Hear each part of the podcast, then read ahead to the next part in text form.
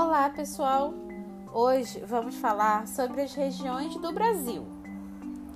As regiões do Brasil representam divisões territoriais que apresentam características específicas, sejam elas físicas, como clima, vegetação e relevo, sejam sociais, como número de habitantes, índice de desenvolvimento humano e densidade demográfica, além das características econômicas, como produto interno bruto e nível de industrialização.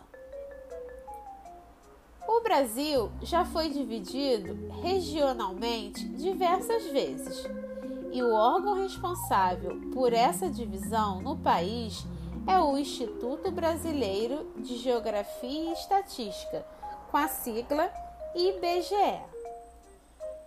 A regionalização atual foi elaborada em 1970, sofrendo alterações a partir da Constituição Federal de 1988 e divide o Brasil em cinco regiões: Norte, Nordeste, Centro-Oeste, Sudeste e Sul. A região norte é constituída por sete estados e é a maior região do Brasil em extensão territorial do Brasil.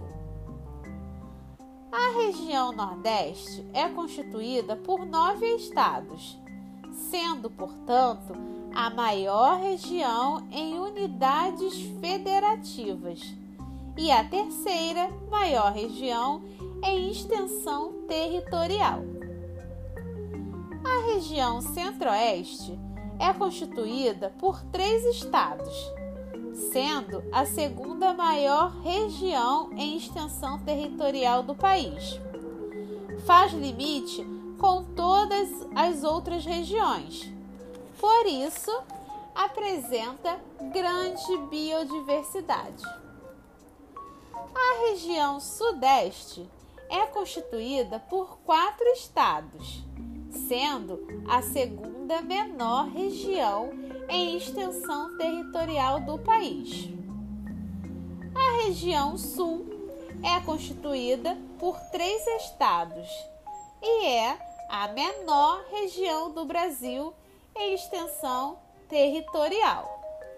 Bom, espero que vocês gostem do texto eu vou estar tá mandando algumas questões, algumas perguntinhas referente a esse texto, as regiões do Brasil.